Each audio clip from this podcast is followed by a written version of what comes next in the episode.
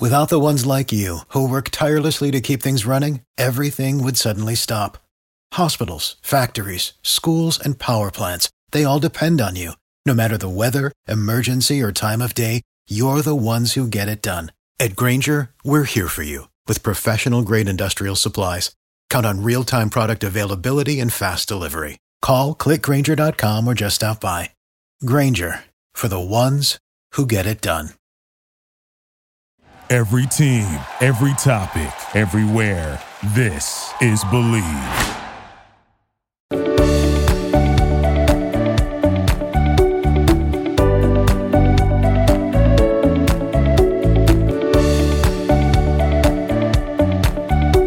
Hello, what's up, y'all, and welcome back into another episode of Believe in the ATP Tour. I'm your host, Jacob Sersosimo, and today you're listening on the Believe Network. We're at the point in the clay court season. We're about midway through. We're like right in the middle of clay court season, and it's kind of a weird point in the season right now. There's so many clay court tournaments over the last week, a couple 250s and a 500, where the fields weren't necessarily the strongest during this time. Why? Because there's so many tournaments. Sometimes this happens where there's multiple tournaments in a week that every field can't be as strong. You're going to have names you've never heard of do things and get deep in tournaments that you didn't expect. And that's what happened at a few tournaments here. And then at the one in Barcelona where, you know, we expected to see Rafael Nadal and some other really big names. We did not see Rafa, and we have more news on Rafa moving forward in this podcast that I'm going to get to towards the end. But right now, it's about his fellow countryman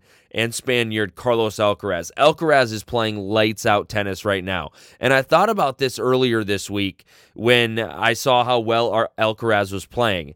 There's a lot of names I feel like I mention on this podcast on a week to week basis that play well and then I don't talk about them, we don't hear them for a while. And then there's other names where, you know, they're consistently making it to quarterfinals or whatever. And a lot of these players are young players. Carlos Alcaraz is one of those players I feel like I could mention every week playing well in a tournament. There's not a lot of tournaments Carlos Alcaraz does not play well in. He is consistently playing heavyweight type tennis, and he does it on a week in and week out basis.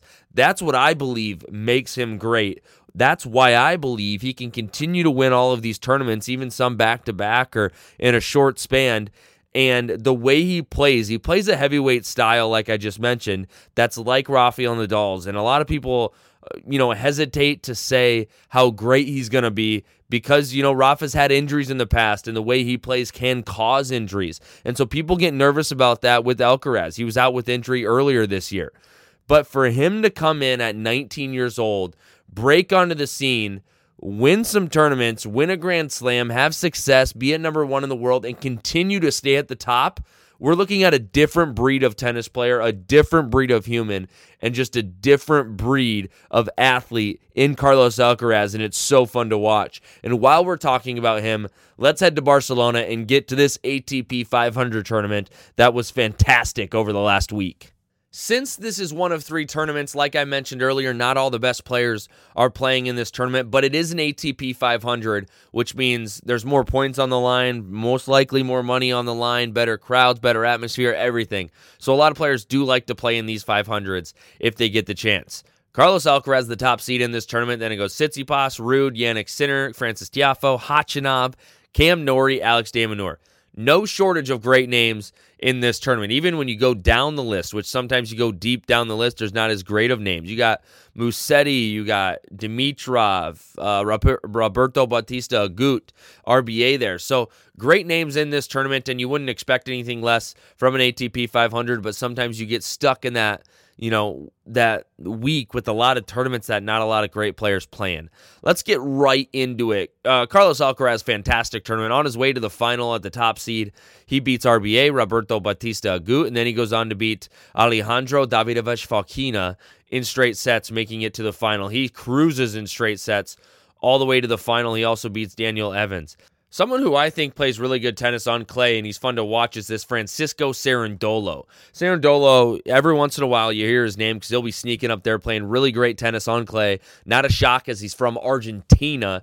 And if you go to Buenos Aires or anywhere down there, you will see how good of tennis these Argentinian players are on clay. He's ranked number 30 in the world. He turned pro in 2018. He's uh, 24 years old. As when it comes to titles, he has won one title, and that was on clay court in 2022 in Bastad. So, you know, he's a solid clay court player, and it's fun to watch him play when it gets on clay. Uh, he is a fantastic tournament. He actually beats Casper Ruud. I've talked about this in the past. Casper Ruud getting to a point where it's like he's just not making deep, deep runs in a lot of these tournaments, and I'm waiting for him to really like sprout up and have a really, really good tournament again. He's had one or two here, but other than that, he's struggled a little bit this season. So I'm waiting for a really big breakout again there from Casper Ruud, uh, which I'm shocked he doesn't get more on clay. I know he's made one in the clay court swing, but I'm just saying in general. Lorenzo Musetti continuing to play fantastic tennis after he beat Novak Djokovic a week ago. He makes it all the way to the semifinals where he loses to Stefanos Tsitsipas. And Tsitsipas fantastic clay court player. He's made it to the finals at Roland Garros. There's no shock that it's Tsitsipas and Carlos Alcaraz in the final here in Barcelona. But this is Carlos Alcaraz's home, you know, tournament. He loves playing in Barcelona. He loves playing Madrid. He's from Spain and he cruises in this tournament. Does not drop a set on his way to winning Barcelona, and that is his ninth career title on the ATP tour. He's only been pro for about five years. He's 19 years old. That's weird because that means he was turn he was 20 he was 14 years old in 2018 when he turned pro, which is really really weird to hear. Um, but he's continuing to dominate on tour. And as we get deeper into this clay court swing, we can expect more domination from Alcaraz. Like I mentioned, he has nine titles. In 2023, two of those have come on clay. And then in 2022, three of his five titles came on clay. And then one of his title in 2021, his one and only title, his first title in Umag, became on clay. So he plays great on clay. There's no doubt he is a dominant clay court player. That comes from the heavyweight style that he plays. He hits a very heavy ball on clay, a lot of spin, and he just is ruthless to play because he can get to so many balls and be so deadly in so many different areas of the game and so many different spots on the court. He's so hard to beat. That is why he's so successful on clay, and it showed in Barcelona. I'm jacked to see him play in Madrid. Let's head to Germany for the BMW Open that happened in Munich over the last week. This is a ATP 250 tournament. It is on clay, but it's the same week as Barcelona. Still great names. Holger Rune in this tournament, Lorenzo Sonego in this tournament, Alexander Zverev, Dominic Thiem, Taylor Fritz. Good names in this tournament in Munich. And let's go straight to the final. Uh, Holger Rune makes it to the final here. Taylor Fritz plays a fantastic tournament, ends up losing to a Botic van de Zandschulp, who just kind of lingers. It seems like he's just been lingering in making it deep into these tournaments lately. I, I, I don't know what to think about. It. I mean, it's good to see him. I like watching him play. Uh, you just don't expect him to like keep lingering in these tournament and success, but he's not necessarily winning a lot. So uh, it's weird. It's weird. He's like right on the cusp of being one of the more popular names in the sport. He just needs like a one big win or something to really be, I think, a deadly force.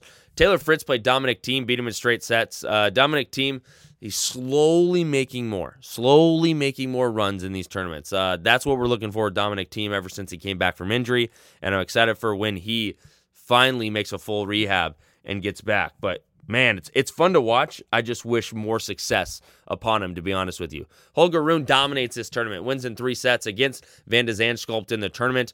Holger Rune, the youngster, He's so young. The, there's youngsters winning all the tournaments this week. 19 years old, went pro in 2020, ranked number seven in the world. That is his fourth ever title. He plays a heavyweight style on clay as well. Uh, two of his four titles have come on clay. Both he's won both of them in Munich. 2022, 2023, he's won the clay court tournament in Munich. A huge win for him moving forward into Roland Garros here next month. Now to a surprising result over the last week. It is a tournament ATP 250 in Bosnia. Now, there's a lot of words like the the title of this tournament I can't really pronounce, and I'm sorry about it, but like I I don't know how to say it. Um, there's not a lot of vowels and there's a lot of uh, consonants, and I don't exactly know how to say it. So I'm just gonna leave it at that. Uh, it's in Bosnia though, and this is a pretty popular tournament among the Serbian people because Novak Djokovic is the top seed, and there's a lot of Serbian flags in this tournament. There's also a well, not a Russian flag because he can't represent his country, but Andrei Rublev also playing in this tournament. So not a lot of massive names. Like you got guys like Liam Broady, Borna Coric, uh, Jerry, uh, Alexei Popyrin. It's an ATP 250. Uh, Lehecka, who's played great tennis, Kecmanovic, names like that, guys like that, that level, right? And then you got a powerhouse like Novak Djokovic. Djokovic actually goes down here in the quarterfinals. He loses to Dusan Lajovic in the quarterfinals. Lajovic beats him in straight sets, six four and then six in a tiebreaker. I don't know what's going on, Novak Djokovic. I know he says he wants to play his best tennis towards the end. He wants to play his best tennis when he's playing at Roland Garros, and he wants to win Roland Garros. He has now lost twice on clay in the last couple weeks. I know we shouldn't be shocked because, like, in tennis, there's only one winner a week, but like it's Novak Djokovic. Like you expect him to at least make deep runs in these tournaments, or at least you know win one of these tournaments. It's an ATP 250. I expect him to win these because that's who Novak Djokovic is. He's proven years and years in the making that he can win back-to-back tournaments. He can win tournaments like literally every week on tour, no matter the surface. And so that's why it's a little shocking for me to see him lose like this in back-to-back weeks. However, I will say on the flip side of that, does Novak really care about what happens here uh, in this tournament in Bosnia? I don't know. I would think no because his goal is Roland Garros. You're not going to remember in five years if he won this tournament in Bosnia. You are going to remember if he won Roland Garros here in 2023. So his ideal situation is winning the French Open, and everything he's doing now is preparing him for that moment it's interesting, but that's kind of how tennis goes. Uh, in the final, Lajovic makes it to the final and actually beats Andrei Rublev, and Ro- Rublev's playing great tennis right now. This Lajovic, maybe a name to watch here on clay. I'm not sure. We'll have to see what he does in the years to come, not years, in the weeks to come as we get closer to the French Open. But Lajovic wins this tournament, uh, beats Djokovic, beats Rublev, no doubt, an impressive tournament for Dusan Lajovic. So, uh, fun to see someone new, I guess, win. Um, I don't know much about this Lajovic. He's ranked number 40 in the world, so it's not like he's nothing, right? Uh, but he's 32. He has two titles under his belt. He's won two titles on the ATP Tour since 2007, which is like 16 years. Uh, one of them is this year in 2023, and he also won Umag, another clay court tournament in 2019. So good win for him. Good to see him playing well. And I guess we wait to see how Rublev bounces back from this. Uh, not a bad loss, but see how he bounces back from this in Madrid. Speaking of Madrid, Rafael Nadal will not be playing in Madrid this upcoming week. Ever since he got injured in Australia, he has not been back on court, and a lot of people have been confused. Now, he put out a video on Twitter and wrote a really long thing, and it's not in English, so I got to translate it. But he said pretty much he he had this major injury in Australia, and uh, initially it had been six to eight week recovery period, and they're now at 14 weeks. He said the reality of this situation is not uh, what we expected. All medical indications we followed, uh, and it is not the same as what we were originally told, is what he says. Um, he said they're in a difficult situation now. The weeks are passing, and I you know, he believed that he would be able to play in tournaments uh, that are the most important to his career. He talks about Monte Carlo, Barcelona, Madrid, Rome, and Roland Garros. And he says, for right now, I, I missed uh, Monte Carlo and Barcelona. And he said he's going to miss Madrid as well. Uh, he said the injury still hasn't healed and I can't work out what I need to uh, to be able to compete. So he sounds disappointed, to be honest. He said, I was training, but a few days ago we decided to change course a bit and do another treatment, see if things improve, blah, blah, blah. Um, he says he really doesn't know what to tell his fans, but this is what he knows right now. Uh, he also wanted to a, send a special greeting to his fans there in Madrid and Barcelona and everything that's going on there. Uh, a big setback for Nadal, and he's not getting any younger. So it's a real bummer to see him see this happen. And I think, you know, as he gets later on in his career, he wants to play these tournaments that do mean the most to him, which is the clay court swing, which is Monte Carlo, which is Rome, which is, you know, Madrid and Barcelona leading up to Roland Garros and the French Open. So, like, I think he is actually bummed out he's not playing in these because he's talked about retirement a few times. And if his body keeps shutting down like this, he may never play these tournaments again. And these are tournaments I believe he wants to play. So uh, it's sad for the sport of tennis. It's sad for Rafa because uh, we all want to see him back on court because the sport is better when Rafa's back. So his eyes right now, I believe, are all on Roland Garros. Every every ounce of energy he's putting towards getting back to Roland Garros and Philippe Chatrier Stadium uh, to be able to play on the biggest stage of clay and somewhere where he's won so many times and he is the king of clay because of what he's done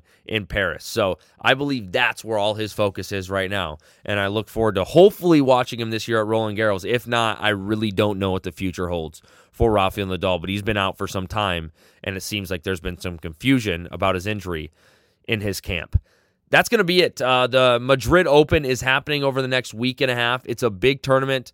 Uh, it's a Masters 1000 event. Top seeds there are Alcaraz and Medvedev and Ruud and Tsitsipas and Rublev and Rune and FAA and Taylor Fritz and Tiafoe and Khachanov and Cam Norrie and Hurkacz and Zverev and Paul and Musetti and De Minaur and Coric and Carreno Busta and Evans and Roberto Bautista Agut and Shapo and Korda and uh, Van de Zandschulp. Oh, I messed up. I see. I tried to see how far I could go on this one. Um, sorry about that. If you got bored, my bad. Uh, th- that's this is gonna be a good tournament. It always is. Uh, and I'm gonna talk about it next week on the podcast. So appreciate you listening. Another great Masters 1000 tournament. I'd love to see Casper Ruud make a big run here, uh, but who knows? Maybe it will, or maybe it'll be someone we least expect, like uh, Ben Shelton. Man, that would be sick. All right, appreciate you listening. We'll talk to you next time. And as always, watch some tennis this week because it's going to be some real good stuff in this Masters 1000 that's going down in Madrid. Adios.